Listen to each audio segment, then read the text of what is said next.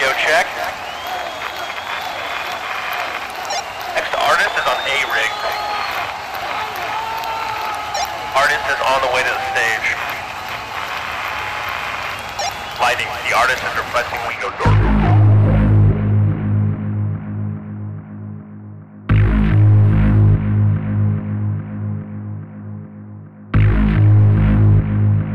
Behind every great artist, great stage, great sound, and great visuals is a crew of men and women making it happen. Hear their stories.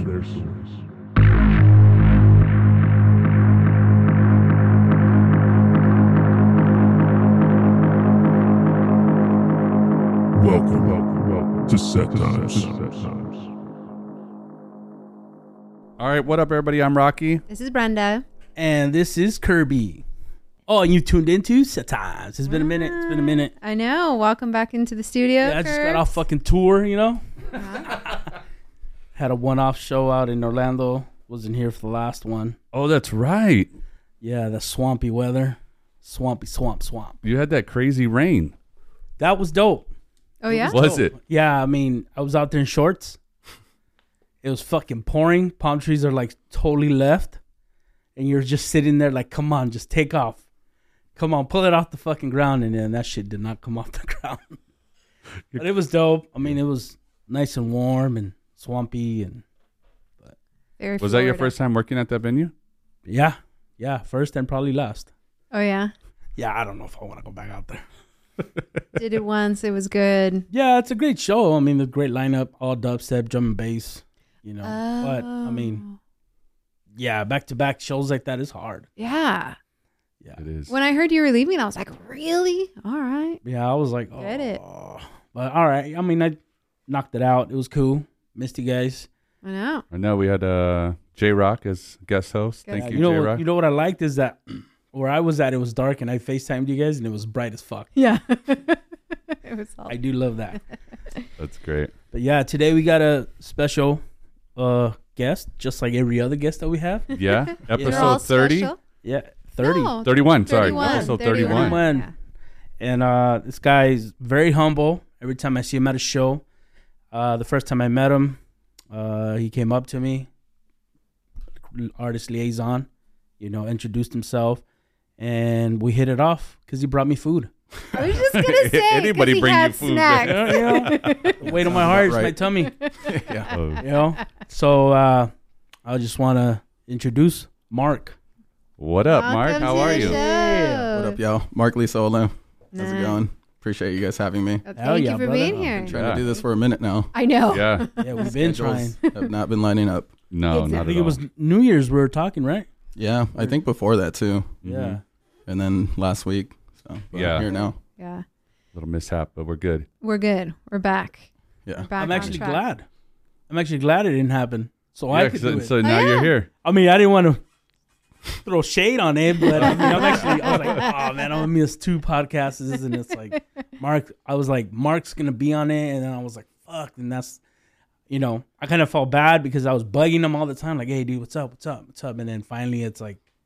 And then you're not even going to be there. My fucking schedule's like, oh, you're going to Orlando. Everything happens for a reason, right? Yeah, timing worked out. I wasn't feeling too great last week due to too many shows all at once. So. All right, so even better. Yeah. I feel good. Went to the gym. Nice. Worked out. Jim's Burger? Got a little pump on. Did some laundry, you know, which is difficult when we're doing what we do. Oh, yeah. True.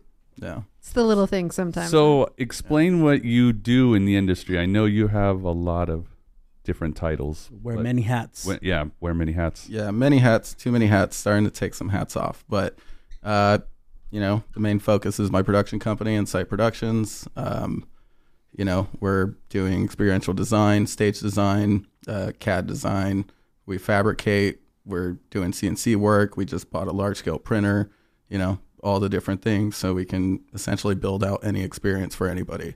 That's fucking dope. Experience design. Yeah. Outside of that, we have Aftertracks, which is our big warehouse party brand. That's kind of how Insight started, is we were doing the warehouse parties, and somebody eventually at Insomniac was like, hey, this is cool. Can you do this job? And I said, sure. Probably. Yeah. Went for it. I could do anything. Yeah. We ended up doing Passport Lounge 2019, one of their first ones. So it was pretty big. And that was at Hard Summer, which was tight. So that started Insight, pretty much getting that ball rolling. And then we have Camp Trip, which we've been doing for a long time, which are desert parties. And then we just started a locker company as well. So we rent out event lockers to music festivals. Yeah. Nice. So got a lot of different things. Starting to take some of those hats off so I can focus on the business admin versus being in the trenches. That's one of my big learning experiences this year is if I'm in that trench, I can't see what's above me. So. That's true. But you have to be in the trench. Sometimes. To know how it's running. Yeah. Right. Which you start off in the trench. Yeah, it worked out for many, many years, but now we're, growing exponentially, which is great. So, I'm realizing if I am not overseeing the whole project, I'm going to fuck something up. Yeah. So try not to do that. Just growing, scaling is pretty much the big experience of this year. So that's a hint. They're hiring. Yeah. All you motherfuckers out there, they're looking for a job. They're hiring. Yeah, we pretty much are. Dude, where are you guys located? We're in City of Industry. Oh, okay. So you're close by. Yeah, not too far. We picked the location just after COVID started opening, their restrictions. And it was the perfect spot because we were able to travel 30 minutes to LA, 30 minutes to San Bernardino, and 30 minutes to Orange County. So pretty central to everything, which is, a good spot for us. Yeah. So it's myself, my business partner, Dominic, who does most of the fabrication and actual, work in the shop. And then I have another partner who's in Las Vegas. So, And then you said you do CAD. So somebody can come with you, come to you with an idea. Yeah. And then you guys will put it on paper and then create it. Yeah, exactly. So I do a lot of the CAD design for stages myself. Oh, really? Yeah, I self-taught myself on YouTube. Nice. It was a full month of... pandemic time, right? Yeah, just slapping myself in the head a lot, trying to get it done. But, just like doing music, just sitting there nerding out, eventually you start to get excited about the little tech things. So. And it's... I know a very tiny bit about CAD, but it's those little things that you learn and then it kind of clicks. But if you don't continue to do it and practice and learn, you'll lose it because I lost it. Yeah, exactly. I mean, I've been on Ableton for over 10 years and I want to say I've only actually used it for 2. Yeah. And that is mostly recently, but it's just like I go back to it and then my brain just forgets everything and I'm just like, wait, how do I do this? And that was the big thing with Vectorworks and all that is... So you make music? Yeah. I produce as well. So I perform. He's all around. Yeah, I got to play Coachella last year, which was great. That's right, I remember that. Yeah, we did the This year stage you played? Last year. And then I've done... that's right, it was last year. Yeah. EDC quite a few times. A lot of, basically every Insomniac festival I've played at. And that's all awesome. The warehouse parties locally around LA and traveled international some. Oh my God, wow. Yeah. All right. So that's why I have to separate myself from certain things. So you still play, obviously, if you played last year. Yeah, I just played on Saturday after day trip. Oh. Or Sunday, actually. We did a warehouse party as an after. So it's called Do You Afters with the brand in Long Beach called Secret Service.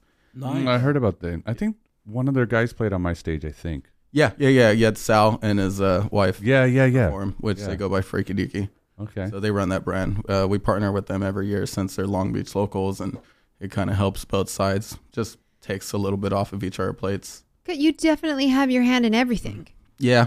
Not only do you create, you also I'm assuming that's how you got started. Is you were a DJ. Yep. And then you so how did you get started? Well, I started DJing when I was younger. My brother got me into it, and when I was doing that, I was actually kind of like a roadie for him. Doing small little private events where he was working, and he already had been DJing for a while, but we were starting to try to do a company. Okay. And it kind of worked, kind of didn't at that time, it was just a time and a place. And then, we kind of backed off of it, started with Insomniac as a volunteer, worked my way up, did all these things. Did you do ground control? I was a night owl. So I actually what's that? Yeah. It was, around the same exact time that ground control started. So it was just information booths. Okay. Walking around with the cast department, the characters that are in costume.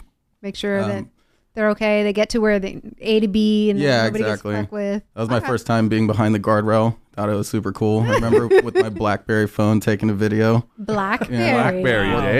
It's not even a sidekick, bro. I sent the video over. It's just all grainy. Oh, yeah, terrible quality. So, yeah, I just kind of made my way up. At first, it was strategic to try to get myself to play the festivals, and then I started the company, and then now the company is the company. So that's my bread and butter. Okay, so you're like, I'm going to get a job with Insomniac so they can hire me to play. Yeah, kind of. And then... change paths. And yeah, exactly. Yeah. You went from like, I'm just going to play to like, we started a career. Well, the funny story is the volunteer job I didn't want to do. And my old roommate actually made a resume for me. I told her the only way I would do it is if she did it for me because I didn't really want to work for free. And she made a resume, forged my signature, sent it over. I got hired. I did the show. And yeah, that's pretty much history from there. See, because you have her to thank. Yeah, most definitely. Yeah, she actually played your stage this weekend too. Alex Elena. I taught her how to DJ at that time. Alex Elena. Yeah, I taught her how to DJ. You know what? I was just thinking that. I think she posted a video. This was maybe a year ago or something where she was like, it was a picture of you, or she was playing at your house or somewhere. Yeah. And you taught her on vinyl, and she was like giving you props. Really? Yeah, she used to live with me, and well, not with me, but we ended up living together in West Covina. And she was kind of that annoying friend that was just always on my techniques when I got home. I taught her once or twice, and she kept doing it. And I'm like, all right. And I was kind of jealous because she was a dancer, so she got it quick. Yeah, she knows. Like, you got to get your own equipment, homegirl. Yeah, exactly. Don't, you can't play on mine. Don't play on mine. She bought her CDJs, and she's been killing it since. I know. Yeah, she's blowing up huge right now. Good for her. Yeah, she did a mix for us already. Yeah, she did. Yeah. Oh, shout out to Alexandra Alexa. Yeah. Elena. Sorry. Yeah, she was like our second, third. No, it was a little. Yeah, it was a little. Yeah. Like I don't know. Fourth. It was a long time ago. Yeah. Yeah. Yeah, 31 episodes later. Can you guys? I can't even. That's crazy. It's crazy. It's trip. We'll be 40 in a few weeks. Watch. How many years? Just one? It's our first year. Really? Yeah. 31. That means you've been consistent. That's great. Yeah. We only missed 1 week for some weird reason. We had changed. We decided to pivot to Tuesdays. That's remember? Right, because we were doing Fridays. I think because people don't listen shit on Fridays. No. Yeah. No, they don't. Party. Yeah. They're going out. Thanks, Maria. She gave us the tip to do that. Yes, thank you, Maria. Yeah. Maria's his wife. Yeah. Got it. Copy that.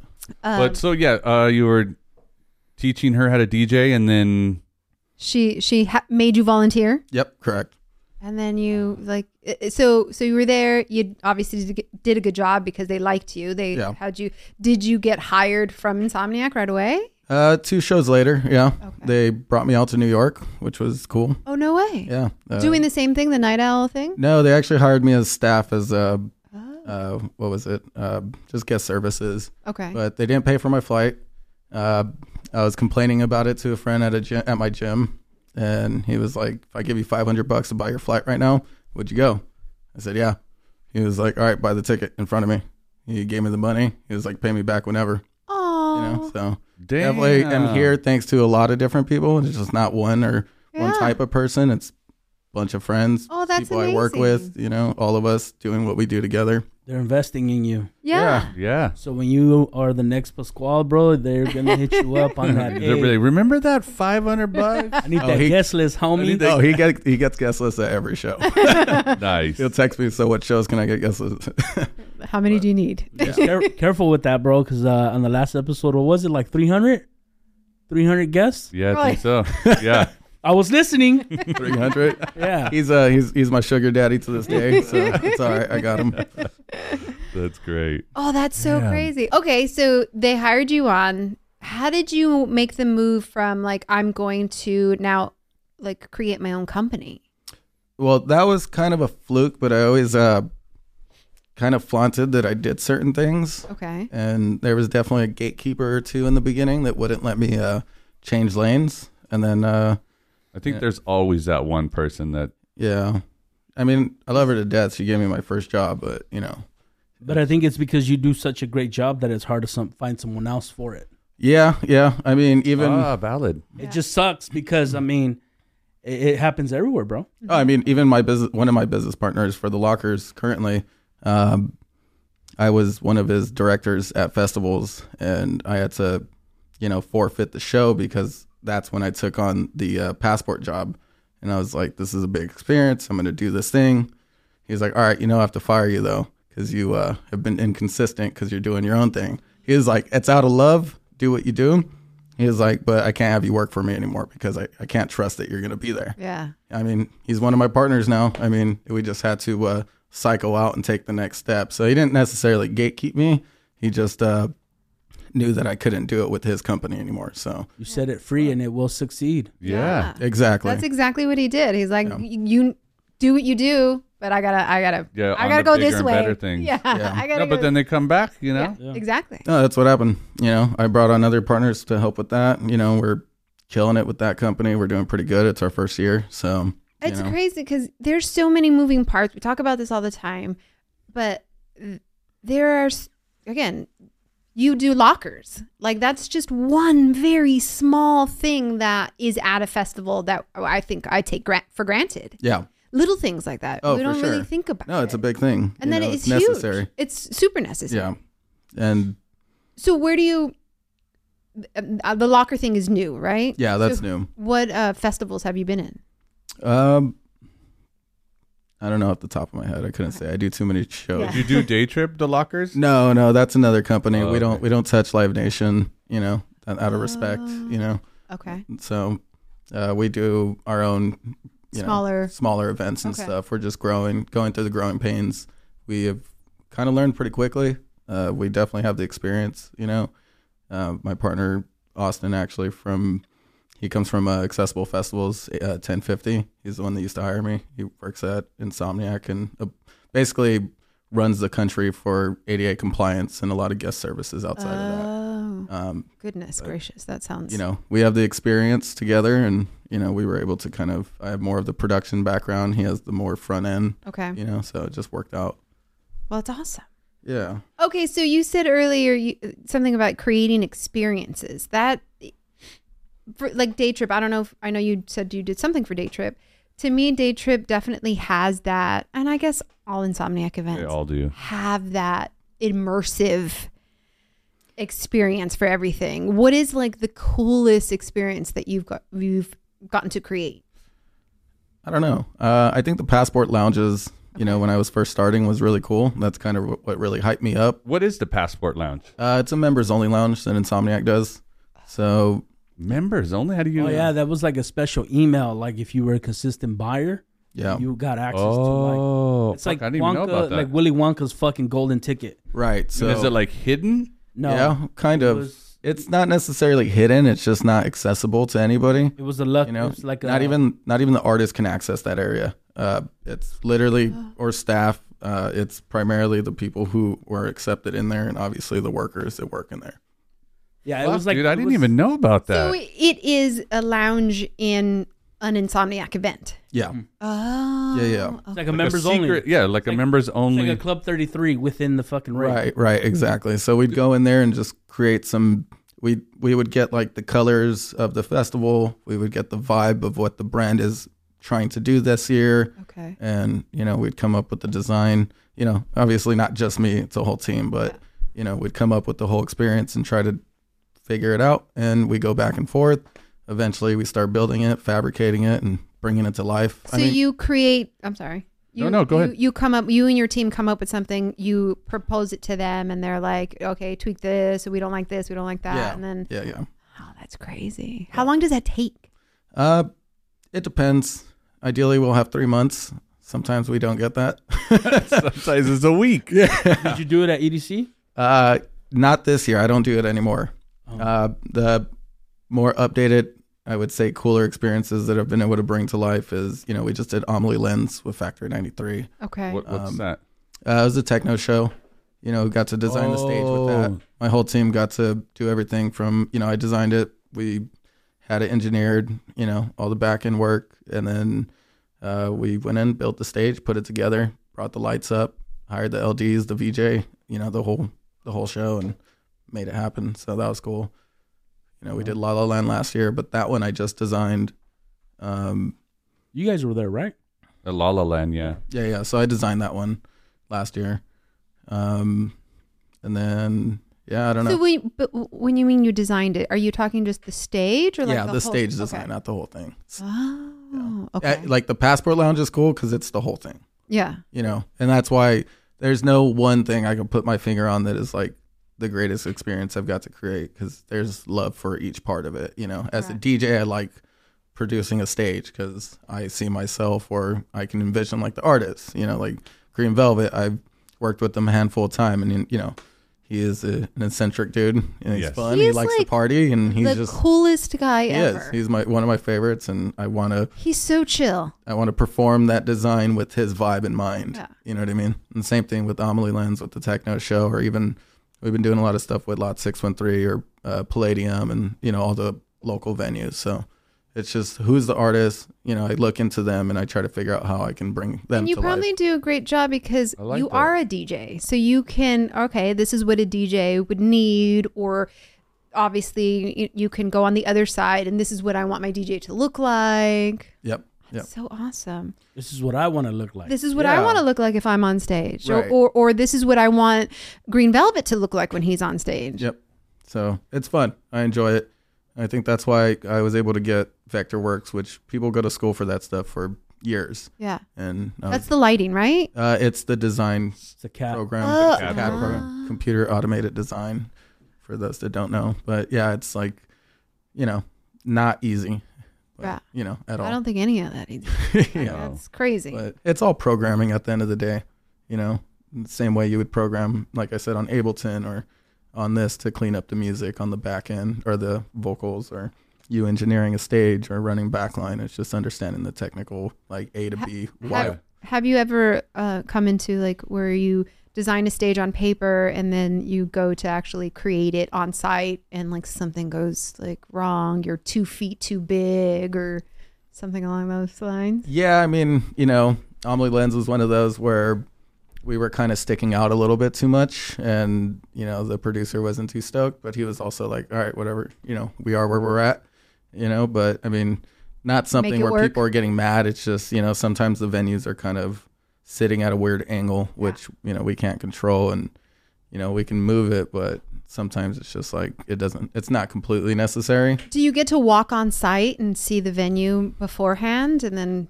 Yeah, usually. Yeah. Tweak things and, oh, there's a rafter there that we didn't know about. Yeah. I bet that happens a lot. Yeah, most definitely. Well, that's kind of why I switched from SketchUp to Vectorworks, because initially I was using SketchUp, which is more like design friendly. Okay. You know, and you get a better view of the design. But since, since Vectorworks is CAD, it's true to the exact size of everything.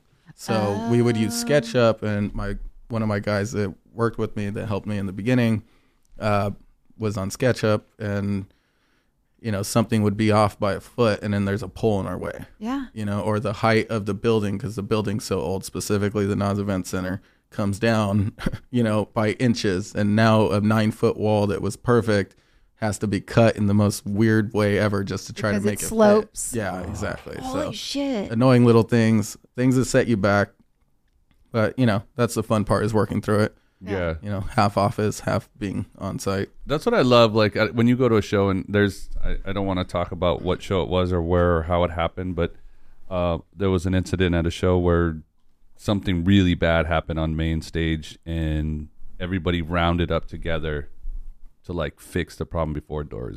Yeah. And that's the kind of things that I think everybody does and runs into. Mm-hmm. Nothing's perfect. I remember funny experience was EDC Orlando. We put up the letters vertically on this like pole, but there's a palm tree up, and one of the leaves was perfectly covering the P. So everybody's driving by honking, screaming that said Passport Lounge. So it's like 5 minutes before doors. I run to grab a scissor lift, and I felt like a parody, because I'm trying to get there as quick as possible, and the scissor lift only goes 5 miles an hour, and doors rushing, and I'm rushing it. I'm like pushing it. It's like the best. And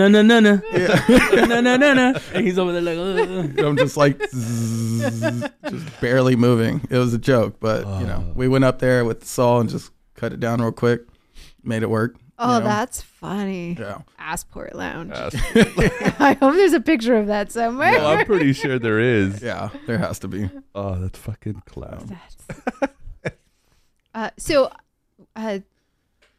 which do you prefer, like a club setting or a festival setting? Warehouse setting. Or a warehouse setting. Personally, yeah, I like the warehouses. I have to add that to warehouse setting. I just feel like the venue isn't so annoying about keeping it any specific way. I can kind of get away with a little more. And I feel like because it's so dark in there, the absence of light allows you to move the room in so many different ways, The absence of light. Yeah. I like that. Yeah. Not the darkness, the absence of light. Yeah. See, you've been doing this a long time. Yeah, I've learned, I remember the first time he told me. Shout out to YouTube. I remember the first time he told me about like his show, and I was like, oh shit, you throw shows? And then he showed me like, pictures on his phone, and I was like, oh shit, this was thrown on like full shows, like.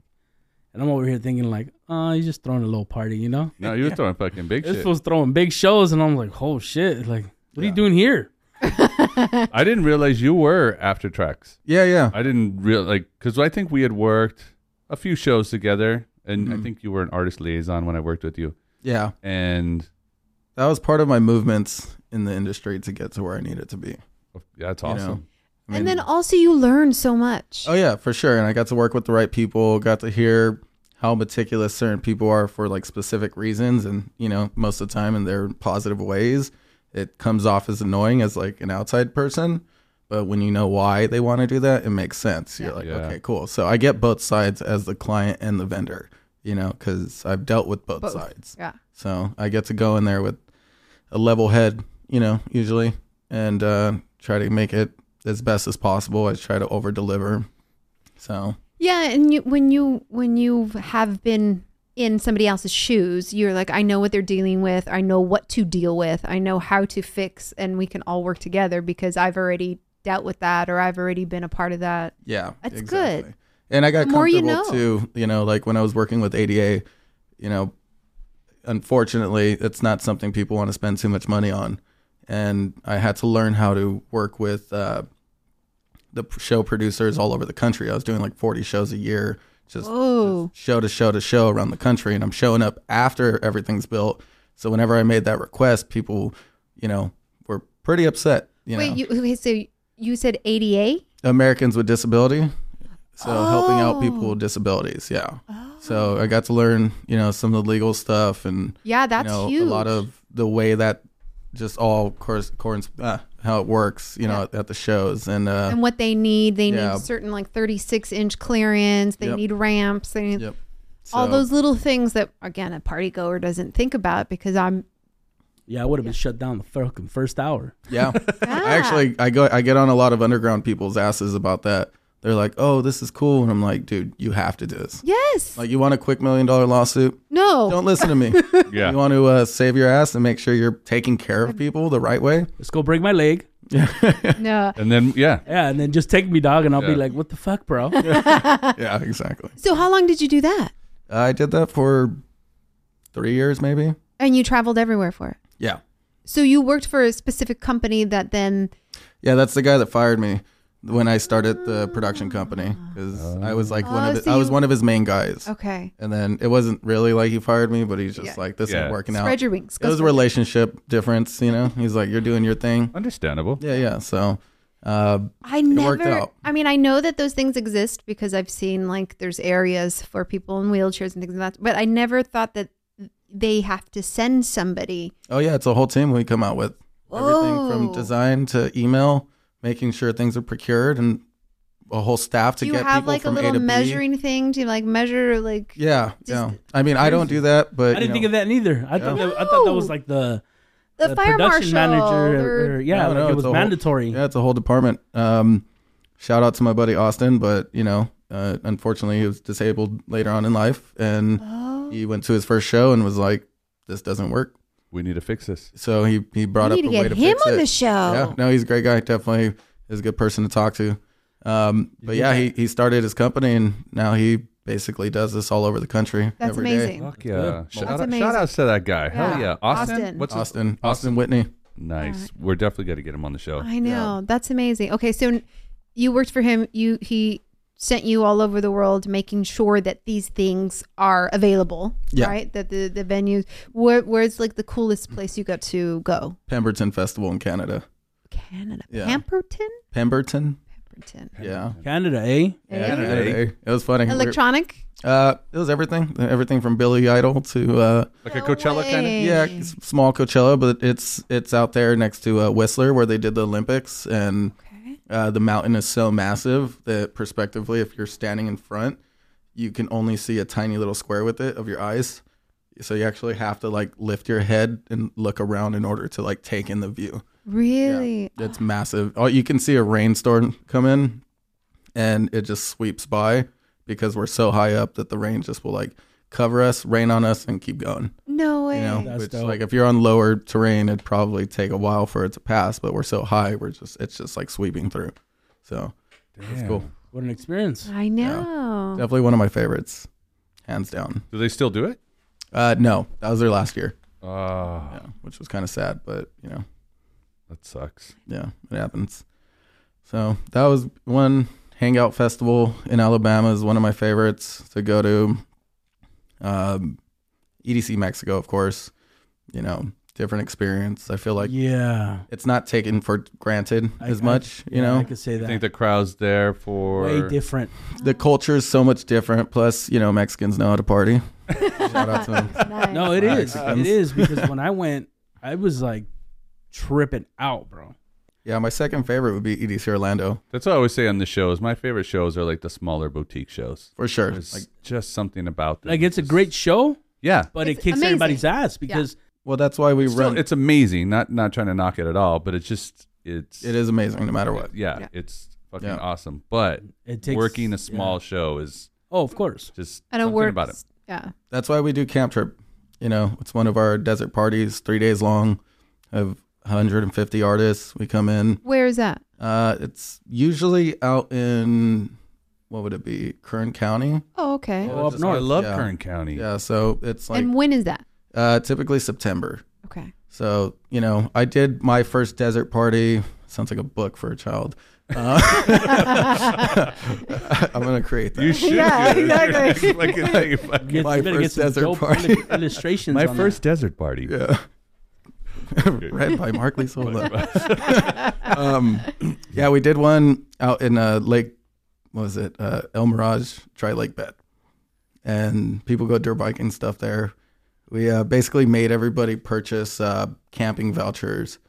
I expected, I don't know, 50 people to show up. We got 100 tickets purchased, and then I freaked out because I didn't really, it was pretty damn illegal, you know? Yeah, I was just going to say, so you just told a bunch of people to come camp. Yeah, we ended up having 500 people out there. Whoa. And you rolled up with a semi that just opened and the system's out. Well, we built this whole stage, and it was great. We had, you know, a good team. A lot of the people that helped me get started with the production stuff that taught me a lot of what I know, and it was hilarious because two things happened that was major. One, I believe it was Schmitty in the middle of DJing, and a sheriff rolls by. You just see a giant overhead light coming by, and he rolls over, and I give my ex all my belongings. I was like, I'm going to take one for the team. I'm going to jail, you know? Hopefully you guys all pitch in and bail me out. I'll see you in the morning. Y'all bail me out. Yeah. I was like, I didn't really do anything crazy, but, you know, it's definitely not okay what we did. Yeah. And he comes over and tells us just to turn the fucking music down. And then we're like, what about the lights? Because we're firing off lasers across 2 miles, you know, killing them on some mountains. He's like, I don't give a damn about the lights. He's like, just turn down the bass. He's like, you're bothering neighbors. We're like, okay, cool. And then in the morning at like 8 a.m, some guy ended up landing a plane, one of those paraglider planes. It was like basically a small scooter, like moped with the wings. Oh, yeah. And it flying away with them for an hour. Are you serious? Yeah. Fuck. Yeah, it was pretty tight. Damn. I have it on video. And so he landed, and you're like, what's up? And then you're like, let's go flying or what? Yeah, it's probably the alcohol. But, you know. Did he just was flying by and saw this and was like, he flew by like 5 different times. And then everybody's like, hey, come over here. Shut that fool down with your lasers. So he landed. He gave one person a ride. And then the second time I was like, all right, I gotta do this. It's my party. I mean, I don't like to be that guy, but like right now I'm gonna pull it. You know, it's a damn plane flying into this party. I'm gonna do it. Insane. So it was fun. We flew away for an hour. You know, I have a video. Everybody looks like little ants. And then yeah, we landed.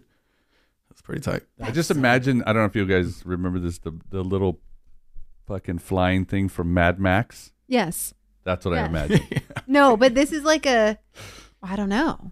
Is it like that? You know, I don't know. I'll find it while we're talking. Have a big propeller in the back. Yeah. And then smaller than a Cessna? Yeah, I mean, it's literally a mini scooter. Oh, I think I know what you're talking about. You know, I have one on GTA. Crazy. Yeah. It was very, very high desert vibes for sure. Oh, that's great. Probably not the guy you want to fly away with on a plane, but you know. When I got 200 feet in the air and it was like zero gravity to get up. They have a propeller in the back, right? Yeah. Yeah. I think I know. I've seen. By the time I got up, I was like, this is probably a bad idea. But they take You're like, off. If I go, at least I had a great party. Right. No, that was my thought. I was like, if I die right now, like. It looks like a kite, right? Yeah. It was like, that was. He's like, I got it. Oh, yeah, I know which one it is. Pull it up on GTA. I fly it all the time. I fly it all the time. Yeah, that's it right there. Yeah, that's exactly what I pictured. Yes. Yeah. Exactly. It's not safe at all. No. It was, anytime I turned my head, it would cause wind drag, and the whole thing would skirt a little bit. Like, he's like, stay still, don't move. I was trying to get video, and I had to put my phone on my chest and just record sideways because my big old head kept dragging the whole plane over. So, whoa. Was your hair out and loose? No, I had short hair, but I had a helmet on at the time. At least he gave you a helmet. That was nice. Right? Yeah. He had a helmet, so I felt a little safe. I mean, if we would have crashed 200 feet, I would have died. So, did you tell your parents? Because I know my mom would have been like, "What the fuck were you doing up there?" Oh yeah, I told her. I blame my ex because I was hoping she'd yell at me and tell me not to do it. But she let you. She's like, "Okay, yeah, go ahead. Like, go for I'll see you later." That's not the answer I wanted. I was like, "God, I got to do this now. All my friends are gonna think I'm lame." That was fun. It was definitely like a great ending to a party. So that was your first desert party. On that scale, yeah. On that, okay. Yeah. And then you just got bigger and bigger? No, we partnered with Camp Trip, who had already been doing it. Okay. Oh, nice. I had been doing too many things, so I didn't want to like only do it on our own. So I partnered with them, and now we do our desert parties. You're like Mark Wahlberg, bro. Mark Wahlberg. just let me sprinkle my seasoning on here. That's the goal, honestly. Yeah, I mean, like just that. Creative juice everywhere. Sounds terrible. Mark's juice all over the place. Leaving my juice everywhere. Yeah. That's great.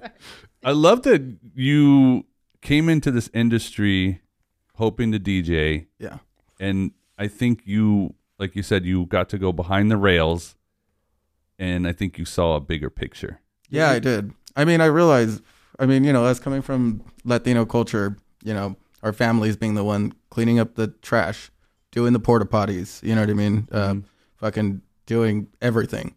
I just kind of I was not better than any of those jobs. So I was willing to do whatever I needed to do in order to work after I realized, oh, this is a job. I used to work at Sam Ash at the time, Jack in the Box before that. And I was like, you know what? I'm going to make my way. I'm going to do what I need to do to keep growing. And I just did that. I took whatever job. I did so many random festivals across the country. For a while, one of my homies, again, shout out to the homies, but he gave me flight benefits so I can fly around and fly for free, essentially. So it's $30 to fly anywhere around the country. So, I would do shows for less than a tank of gas because nobody would pay for me to fly. So it's just like, yeah, I'll go over there. They're like, really? Our budget's like nothing. Yeah. Like, no, I got it. I'll do it. Yeah, I got to go. Well, you have great friends. I do. And it's the people I surround myself with. It's the people that bring me into their circles. I try not to kick it with people that suck. I'm pretty chill, but I'm also an asshole. No wonder he doesn't hang out with me after the shows because I fucking suck. But I'm pretty sure, like, obviously you are I don't want to say beneficial towards them, but obviously you care about them also. That's why you guys are. Yeah. I mean, they come to LA and they crash on my couch constantly, and I do the same in their places. And, we do the couch surfing thing, and we travel, we buy each other drinks, That's awesome. Get each other whatever you want. If I can get it and it's not going to affect me in any negative way, I'll do it. It's just, that's kind of where it comes from, is I just do things for people all the time with, not expecting anything in return. But, you know, there's those few friends that end up pitching back in. Yeah. And it helps my job and my career. And ultimately, it's got me to where I'm at. Of course. Where did you grow up? I grew up in Rialto, San Bernardino. Oh, so you're a native. Yeah, yeah. Oh, Rialto. Yeah, yeah. I used to get shot at when I was DJing constantly. Oh, no. Damn. Oh, you didn't pay the right people. Yeah. You didn't have the right security. No, or San Bernardino, there's no security out there. People were wild. You know, LA kind of had their movement already figured out there. Everybody just moved out there all at once. So you guys used to party out there? I used to DJ, yeah. But not like house parties. I don't think I ever went out there to party. Oh, yeah. We used to go to San Bernardino like once a week, every Friday. A DJ every Friday at Gotham's. There you go. I used to go there when I was 15. Yeah. Sure. You were probably on the dance floor as I was playing. Yeah. Trying to shuffle. I love it. 8-inch blonde mohawk. Nice. Who just dated you right now, too, because you said you was 15 and you're like, I was out there DJing. He was DJing. Yeah. I was hanging out too. Yeah, I was dancing too. Yeah, I was 15 also, sure. Yeah. Yeah, I mean, that kind of showed me like, oh, this is cool. You know, I think that's why I was able to move so quick too, because I started at 15. Okay. So while everybody was still going through this phase at 20, I just went through that phase, and I kind of was taking the job side a little more serious and not necessarily the party side. Yeah. You know, you've already been through the party. Yeah. Yeah, exactly. Well, I like that you're a fan of the music, obviously, because you're a DJ, but Oh, I love it. I used to play video games like before DJing. You know, I was a little Counter-Strike kid. Oh, shit. And playing Age of Empires at this gaming cafe, and all they played was trance and drum and bass. Not to mention my older brother, my uncle was the one that introduced us to like Daft Punk. He was a DJ back in the day. Okay. My other uncle, who is also like, oh, is it Theo's, right? Shouldn't say, but he was a gigolo back in the 70s. He was a gigolo, and he was a DJ too. You know, so it kind of like, obviously they didn't really go too far, but you know they brought it up, and I was they really grabbed it. They throughout the years, the music they shared with you. Your uncles, were they like deep in the house scene? My Theo Eddie goes by Dino from Pasadena. Yeah, he was. Oh, okay. Yeah, he was definitely like in the scene when like time, right? Yeah, kind of. No, you were out there at 15. Wow. Yeah. His uncle was playing. Yeah, yeah. No, he probably was. Honestly. Probably was. Yeah. So he kind of brought us into it. That, I mean, rock, everything. You know, I mean, when I'm in the car, I don't listen to electronic music. Oh. It's all rock and roll. You don't drive with so I do the music? Same. Yeah. I do the same. I like no music too, because we're at too many shows. I know. I'm the same. It's funny that you said that, because on the last one, I was like, hey, I was carpooling with Rock to the racetrack for EDC, and I was like, hey, put some music on, and he kind of gave that look like, all right, hold on. He go to his playlist like, oh man, and it was really low, and I was like, put that shit up, fool. Yeah. I put on yacht rock.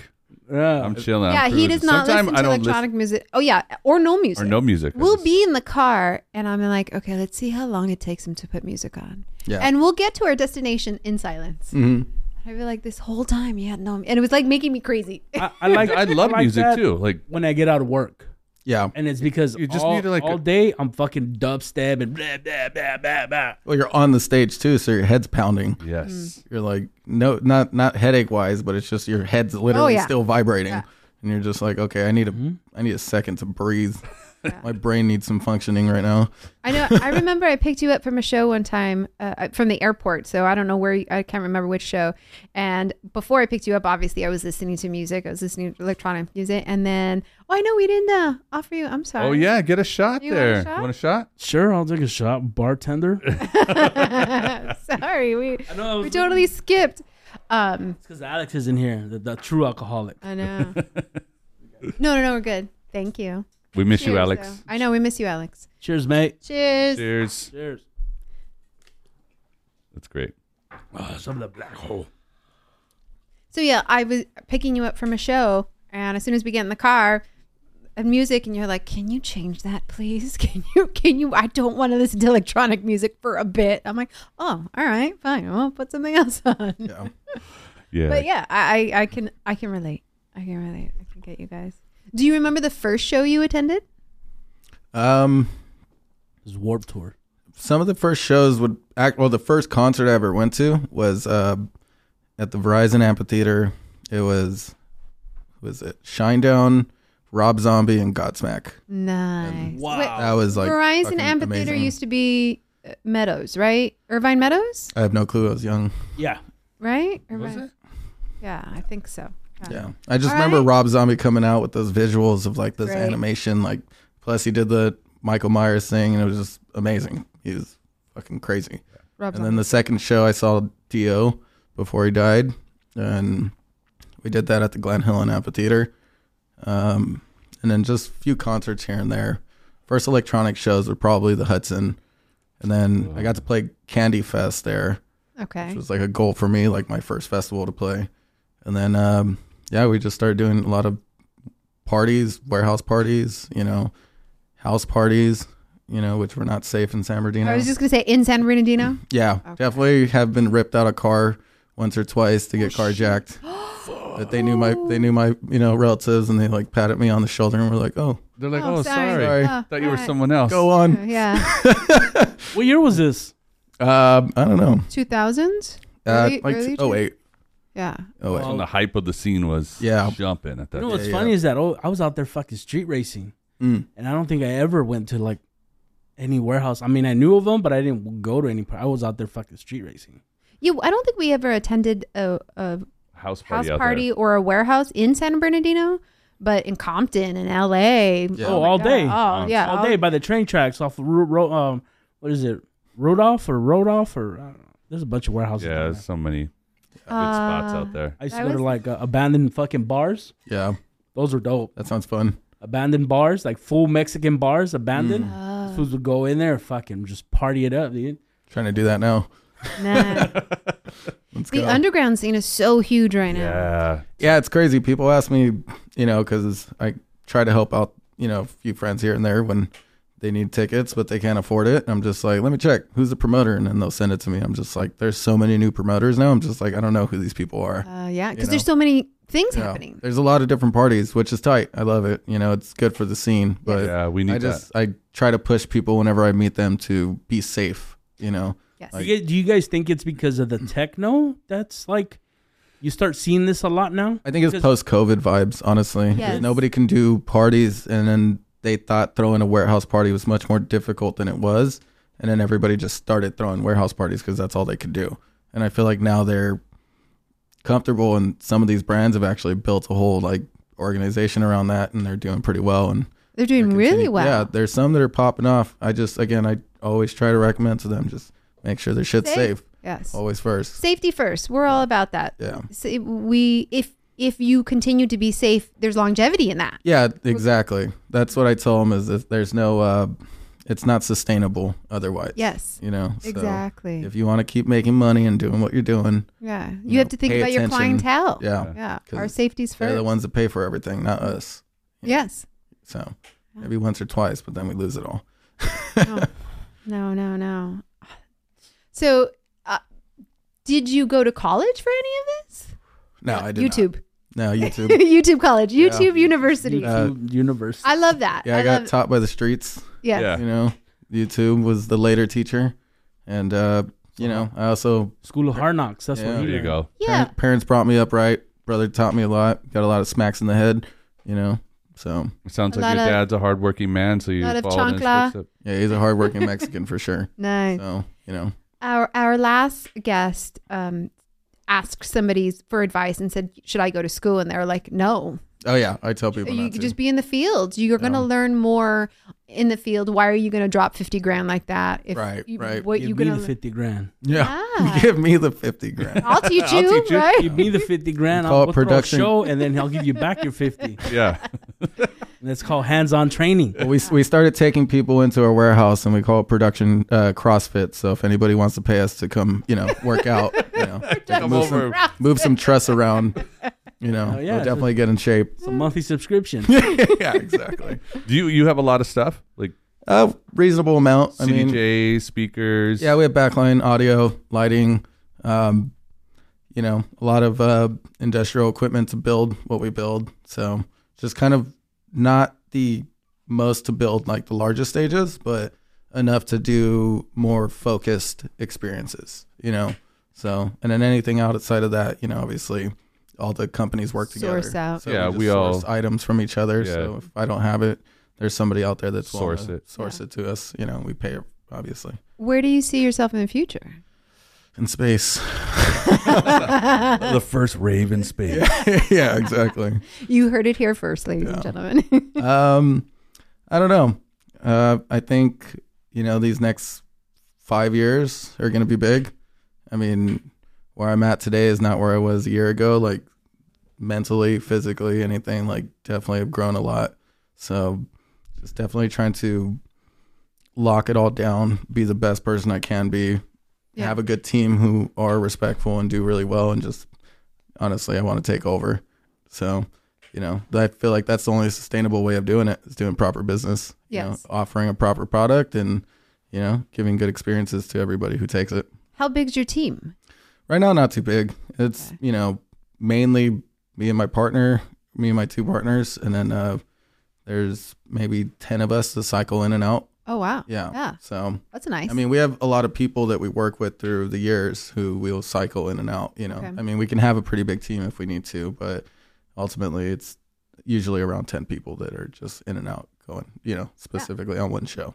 I remember there'd be times I'd run into you, excuse me, and you were like, yeah, I just went home and had to pick up something because we forgot it and I haven't slept for 3 days. And I'm like, yeah, fuck. Yeah. I mean, that happened a lot in the beginning. You know, I feel like that was me taking on the project and not having the experience to understand what it took to fully create the show. Okay. You know, and something as simple as a 1/4-inch plug, you know, that can cause somebody not to be able to use their headphones, to some gaff tape or a cable ramp or some rigging device that literally costs no money, but, you know, it's just not physically present, so we can't do it. So it took us time to learn. And that was, you know, that's actually one of the biggest things that somebody taught me is I asked him in the beginning, I was like, how do I get to where you're at? And he said, fuck up. Just fuck up as much as you can in the beginning. He's like, because that's going to be your biggest teacher on learning how to do it. You know, we've had our moments recently, not the best ones, but, you know, there's also reasoning behind that too. But, I mean, we do pretty well now. So, you know. I mean, yeah, trial and error, definitely. Yeah. And and the way that you succeed is you learn. You have to learn. I mean, this isn't something you can go to school for. Exactly. You know what I mean? Like, they can teach you the basics, but they're not going to tell you that you forgot a fucking extension cable that you need to get from, you know, the most important component to another component, that it just so happens that you're one short. You know, it's like a restaurant. You can't make the food if you don't have that one little piece there or that ingredient. You don't have that spatula. Right, exactly. You don't have a knife. You're like, cilantro. You don't have cilantro, bro. Yeah, I was thinking cilantro too. That's kind of weird. Cilantro is the number one that's always like, fuck, we forgot it. Yeah, yep. Fuck it. Cancel the party. Yeah, exactly. So, yeah, I don't know. Just figuring all that out. You know, there's a lot of shit people don't talk about either, is the mental strain and mental health problems that comes with it. And it's definitely something I like to talk about with other people is, you know, the shit beats you down mentally and physically, and mostly mentally. So, I mean, years of doing it, I was able to like go through it. But, you know, more recently, I'm like, okay, like, got to take a break, got to breathe. Yeah. How do you deal with it? Sometimes, I don't know. It's just being at home alone. You know, watching TV, being a couch potato, literally soaked up in the couch. And I have a pretty nice couch, so that's always a good thing. But just taking a step back from sometimes just doing. Sitting in my bathtub, honestly. Yeah. Just like, or getting a good workout in. Yeah, exactly. Yeah. So just kind of, you know, making sure, you know, you're going on a walk or doing something. Honestly, something that I don't do much anymore of that I used to do was at the festival when we were done, sit back, eat some food, and just watch what we did, because it'd make me feel some gratitude towards what we just finished. Yeah. And I don't do that as much anymore. And too busy? Yeah, I get too busy, and I'm just like, fuck, I need to do that more. Yeah, because I need a moment to like absorb what happened. Appreciate. Yeah, to appreciate it. Otherwise, you just start to hate it. Exactly. And that's the one thing I don't want to jade myself, you know, with, is just like, just another show. Yeah, it's just another show, and I don't want to be that guy. You know, I want to come in and appreciate what I work on every day. Yeah. You know, otherwise I might as well fucking go take a full-time job with somebody that's offering, and, you know, just work a job and go home and sleep. A lot more money for less pay. Yeah. I mean, for less effort. Yeah, exactly. Yeah. So. Yeah. I don't think people understand, or at least party goers don't understand, the long hours that all of you guys work. Yeah. From long days. The people building the stage to even designing. Let's even go further. I'm pretty sure it's months and months and months in advance. Yeah. People just getting from the city. Like all the paperwork from the city, like the little thing. Well, it's even clients that are paper pushing that just don't get the hard work that actually goes into it. You know, they can get upset about something simple, and it's just like, do you think I destroyed my own project to just fuck with you? No. Yeah. Like, I take pride in this. I'm here to do a good job. You know what I mean? And I'm not here fucking up because it happened. You know, shit happens. Sometimes one thing becomes a big problem, and, you know, it might not even actually be a big problem either.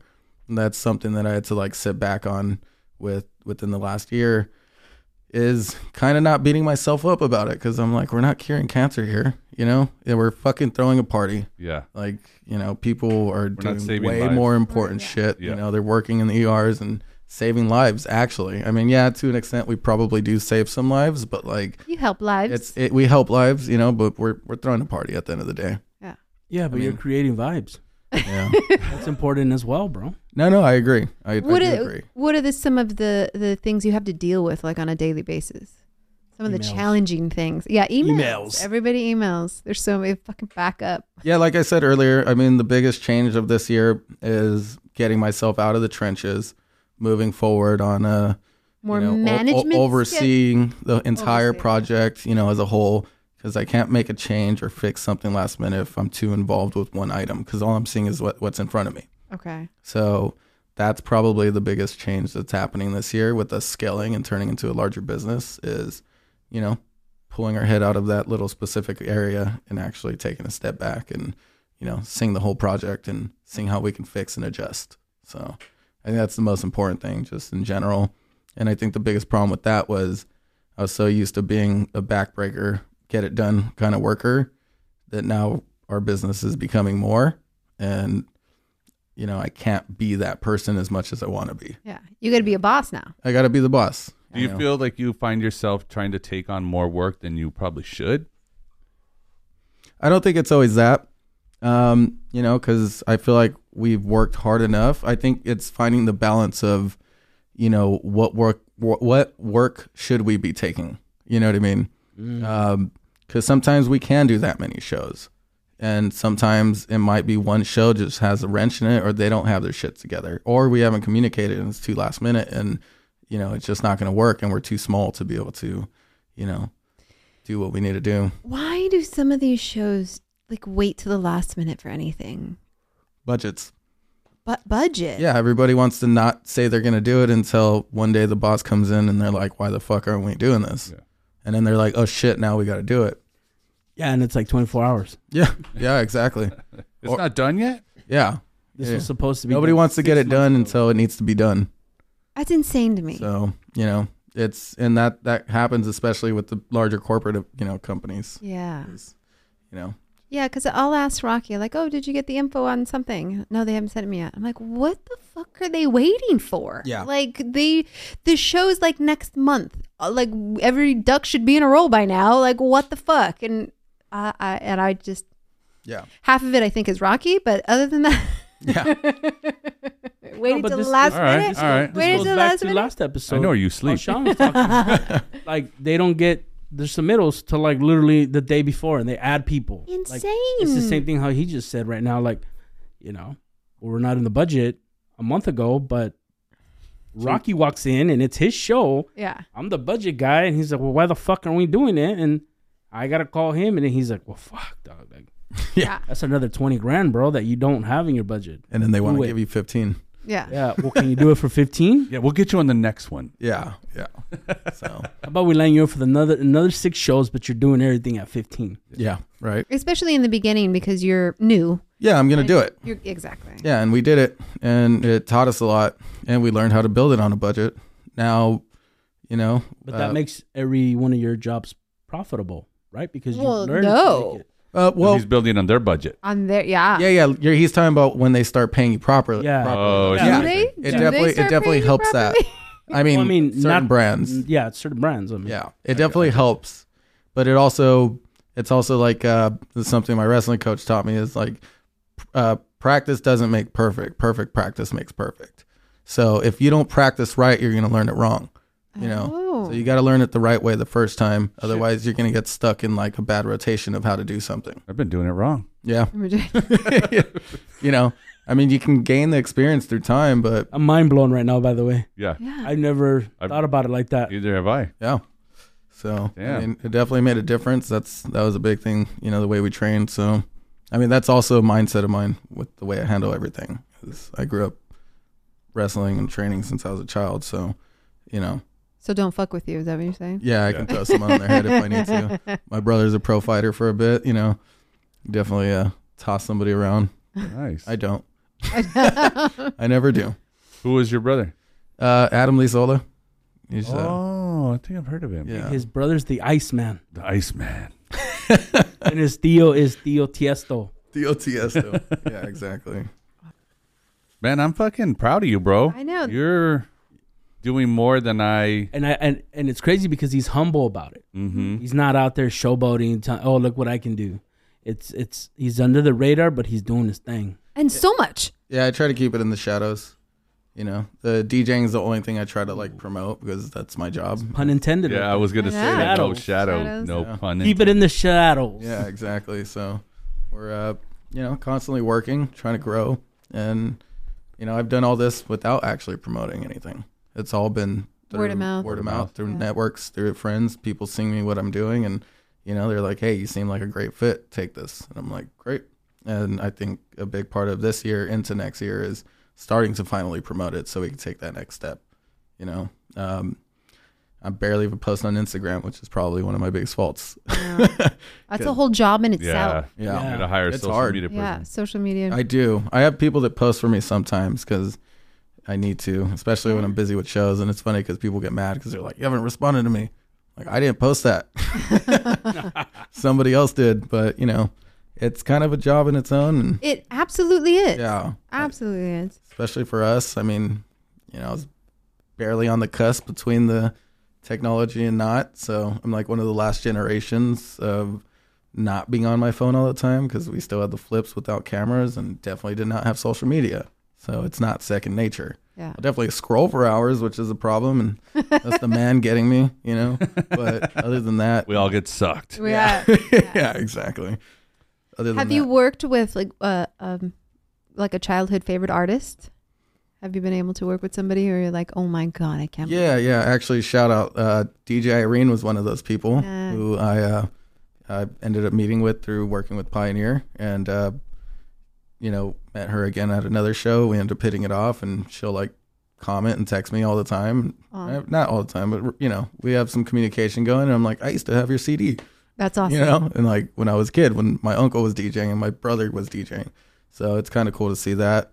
I mean, Green Velvet's definitely one of those people, and definitely he runs away from me every time he sees me because I give him too many shots of vodka. I mean, tequila.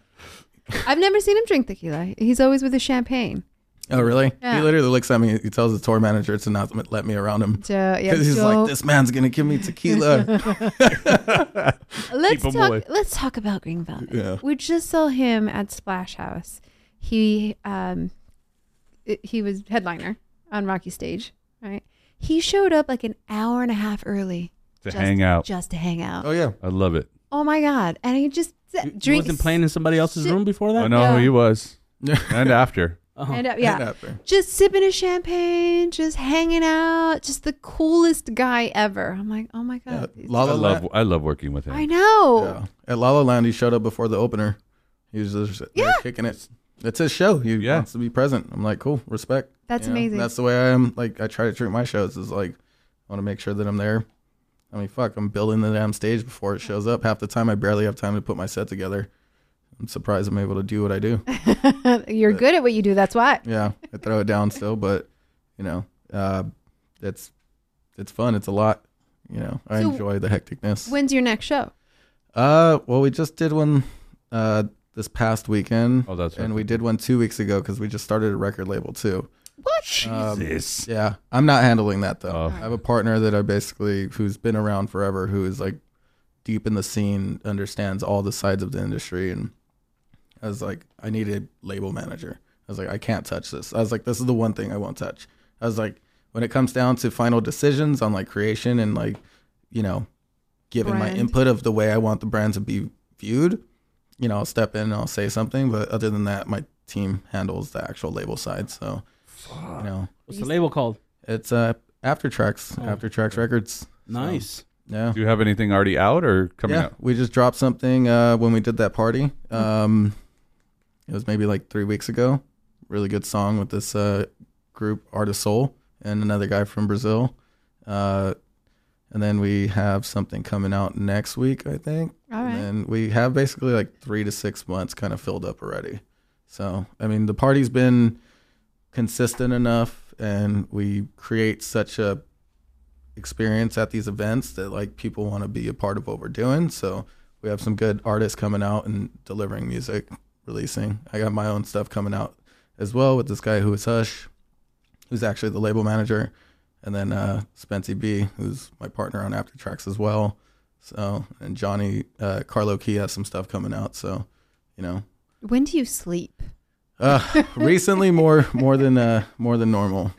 I'm trying to take that step back. I'm trying to give more people responsibilities and me not be so, you know, pulled hands on. It. Yeah, exactly. So I just kind of want. That has to be difficult. I know that's difficult for me to like delegate, let somebody else. Like it's stressful. You know, I've been in situations where I've given people the opportunity to step up and do their job, and they don't, and then I have to step in, and I'm like, why the fuck do I even do that? Yeah. Ultimately, I can't think that way. I just need to find the right people. You don't let them learn. Yeah, either find the right people or let them learn. They got to make their mistakes, you know? So. Yeah, given the opportunity, everybody makes mistakes. Right. Was that a mistake, or did you just not want to work? Right, exactly. There's two different things. Like, everybody fucks up. Okay, you fucked up. All right, own it. Yeah. Move on. Or you just drop the ball. Right. So, yeah, I mean, it's a lot of that, trying to get these people to learn and take over and handle a lot of it. So I don't need to be so involved, you know, because I can't do it all. And if I do, I'm gonna miss something. Yeah, or kill yourself doing it. Yeah, exactly. Yeah. Damn. I know. There's so much. There's so much happening. Fucking record label too. I know. Production company, DJ. He's a fucking computer fucking wizard. I wouldn't say that, but I get the computer. He's a computer fucking vector wizard. Sorry. Yeah. Yeah, no, I mean, you know, again, I think my goal is not to be a production company or the DJ or the producer or the record label or the promoter, is to be the creator of cool shit. Okay. People are like, what do you do? Like, I make cool shit happen. And I'm a creator. Yeah, I'm a creator and I create cool shit. And it's not to be cocky, because some people do take it that way. Great title. I'm just like, no, that's what I do. I create cool shit. I mean, I get paid to do so. Yeah. You know, and I mean, that's what I appreciate about it all is, and that's why I work in music and I do specifically this side of the world, is because I want to see what I create come to life. You know, so I don't know. I think it's cool. That's awesome. You're an artist, and this is your canvas. Yeah, exactly. So are you going to be doing our mix for us? Yeah, I am. Yes. I am. Nice. Yeah. Okay, good. Yeah. Good. What type of music? Probably between the way I play my sets is anything from techno, house, breaks, you know, minimal tech. I mean, I kind of tell a story with it. I'll start somewhere and I kind of bring it up and down, but it's still like respectful to like the underground is the way I try to create it. You know, it's still some shit that you've never heard.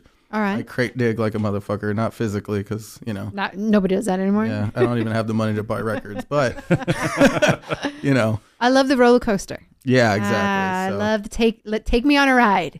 Yeah. Take me on a ride. I want the full experience. Yeah, exactly. So I'm just trying to make the party a party. You know, people get too stuck and landlocked. Again, gatekeeping, stuck in the world of this is techno. It's like, fuck off. Yeah. It's like EDM isn't EDM. It's fucking electronic dance music. You know, it's literally that. It's like saying I listen to rock. Well, what kind? Alternative, metal. It's all kinds. It's rock. Yeah, it's rock. That. No, it's rock. I like rock. Yeah. you know, so same shit with dance music. It's funny that you say that, because back in the day, people would be like, oh, you listen to techno. I'm like, well, no, it's not just techno. It's, I called it back then, EDM. Mm-hmm. It was electronic dance music. Yeah. But I think the word has gotten, people now, when you say EDM, they think of like cheesy big room festival kind of stuff. Yeah. But I still think it's all under that umbrella. It is 100%. Yeah. So, and then some people get really hung up on it. This is techno. It's calm it down. It is. That's the cool thing is when I play my sets, everybody's like, it's dubstep. Yeah. Dubstep. When I get to play my sets, you know, they're like, wait, the fuck you just do? Especially too, because I work with Pioneer so much, I get to like understand the way their technology works, and I'll play with the technology as I'm DJing. So I'll do shit that most people don't know, and I'm just moving it in so many different places. I also bring turntablism into the mix. You know what I mean? I'm not necessarily scratching or moving around, but I'm like juggling with the beat and creating different, you know, different like four on the floor with, you know, I don't know, just different vibes. So. So you actually know how to use. That. Yeah. You're actually using the CDJs to its full potential. Yeah, exactly. Not just mixing from one track to the next track. This goes back to his quote. You practice right the first time. Yeah, exactly. Perfect practice. Nice. Yeah, exactly. So. It's great. Not only that, but I'm pretty sure he gets like the early shit from Pioneer. Oh, yeah, I had the V10 before anybody in the country. Well, just hanging out in my fucking living room. Yeah, it was honestly, because then COVID started, and then they, you know, nobody could do anything, so I just stayed there for like 6 months to 8 months. Do you have a favorite mixer right now? The V10. The V10. Yeah, it was definitely. I love the V10 too. I was indifferent, definitely not Zones. I feel like Zones are a little bit purist to me, you know, and not to knock on anybody. The Zones have a great sound though. Yeah, but the overall features on. I just feel like does it really matter? You know, when you're DJing, the great sound, it's like you're playing a party again. I think it only matters on a big system. On a big system, but people take it too far. Yeah. That's my problem with it.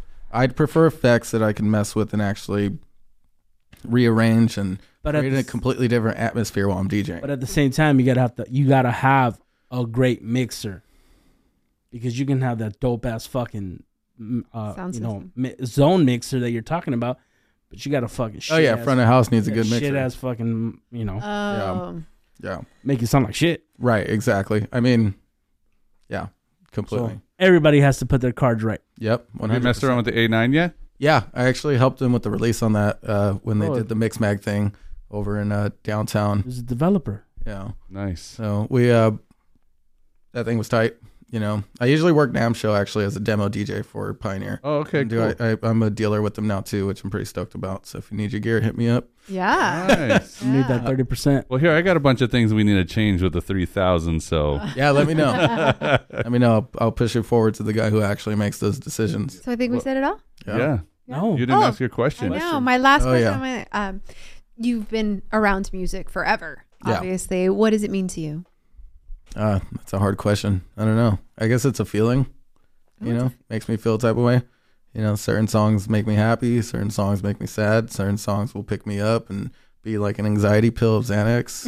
And some of them will make me want to rage or punch somebody. You know, It just depends. But, you know. It's a feeling. I like that. That's an answer we've never had. Yeah. It's just a feeling for me. That's why I appreciate it so much, because it makes me feel. Yeah. Different. Everything. Everything. Yeah. I like that. Oh. That is cool. I know. I love it. Yeah. I appreciate you guys having me. No, for sure. Well, before we go, let's get into your mix, and then we'll come back and say our goodbyes. This is Set Time.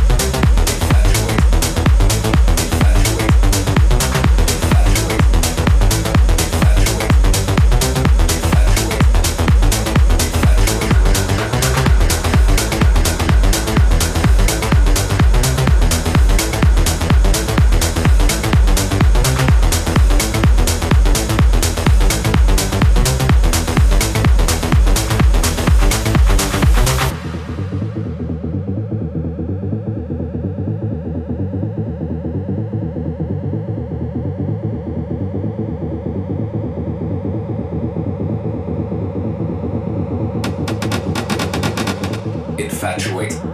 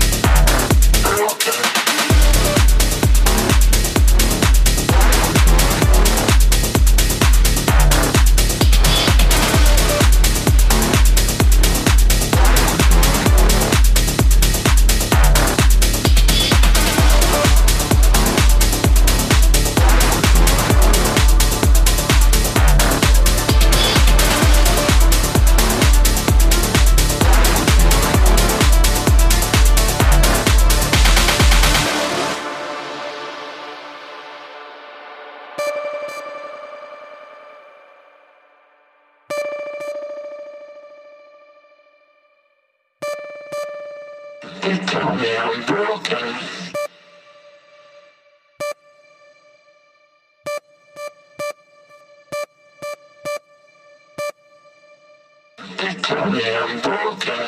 every time I break up.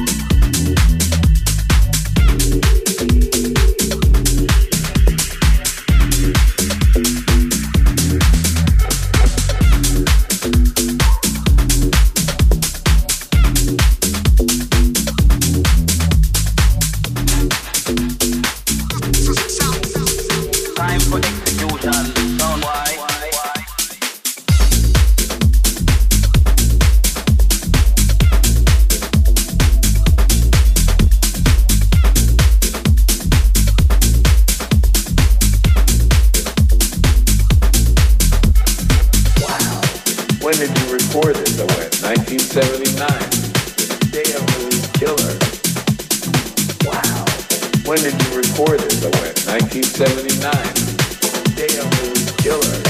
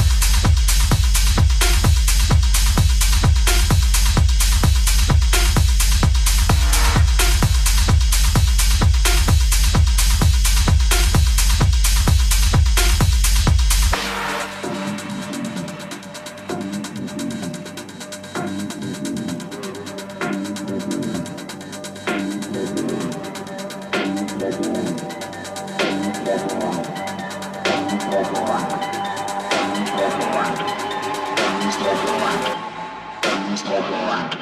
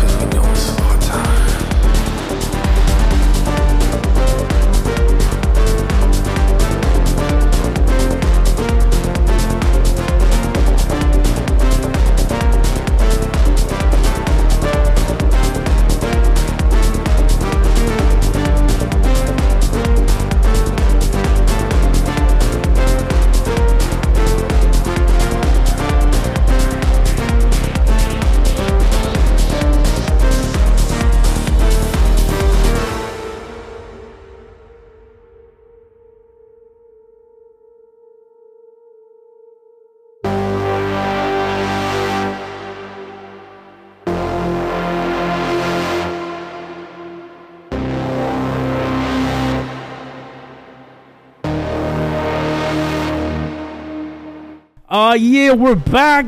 This is KPP SC Times. So we're back. You came in hot, man. Yeah, came in hot, dude. Came in hot. It's a great mix, bro. Thank you. Appreciate it. Appreciate you coming in, taking in the time in this busy schedule of yours. Yeah. I know you could have been home sleeping or being a couch potato. Being a couch potato. Yeah. It's cool. I like doing this, too. It's all my favorite. So. Well, thank you. We look forward to your many more adventures and endeavors. Yeah, I definitely want to come back. We'll chat some more about it. Yeah, we'll see you in a year. Yeah, exactly, and see where I'm at. Yeah, we're going to start thinking about that. As soon as we get to like a higher number, I think we're going to start like re-interviewing. Yeah, re-interview. Like, oh, shit, we haven't seen you in like 2 years. Like, what's up? What's in? I want to come back. Bring me back. We'll see where everything's at, and I feel like there's going to be a lot going on. So, I know. Do you have any new adventures that you have planned coming up here? Besides the locker one, do you have like... honestly, a big focus once I kind of like get more time to myself is focusing on making music. Oh, okay. It's the roots of why I got here. So right now I have a few tracks coming out in the next month or so with Aftertracks Records, and just really building Aftertracks to be like the traveling brand that we can take across the world. So, that's when everything else starts becoming a little more self-sustainable. I want to focus on that.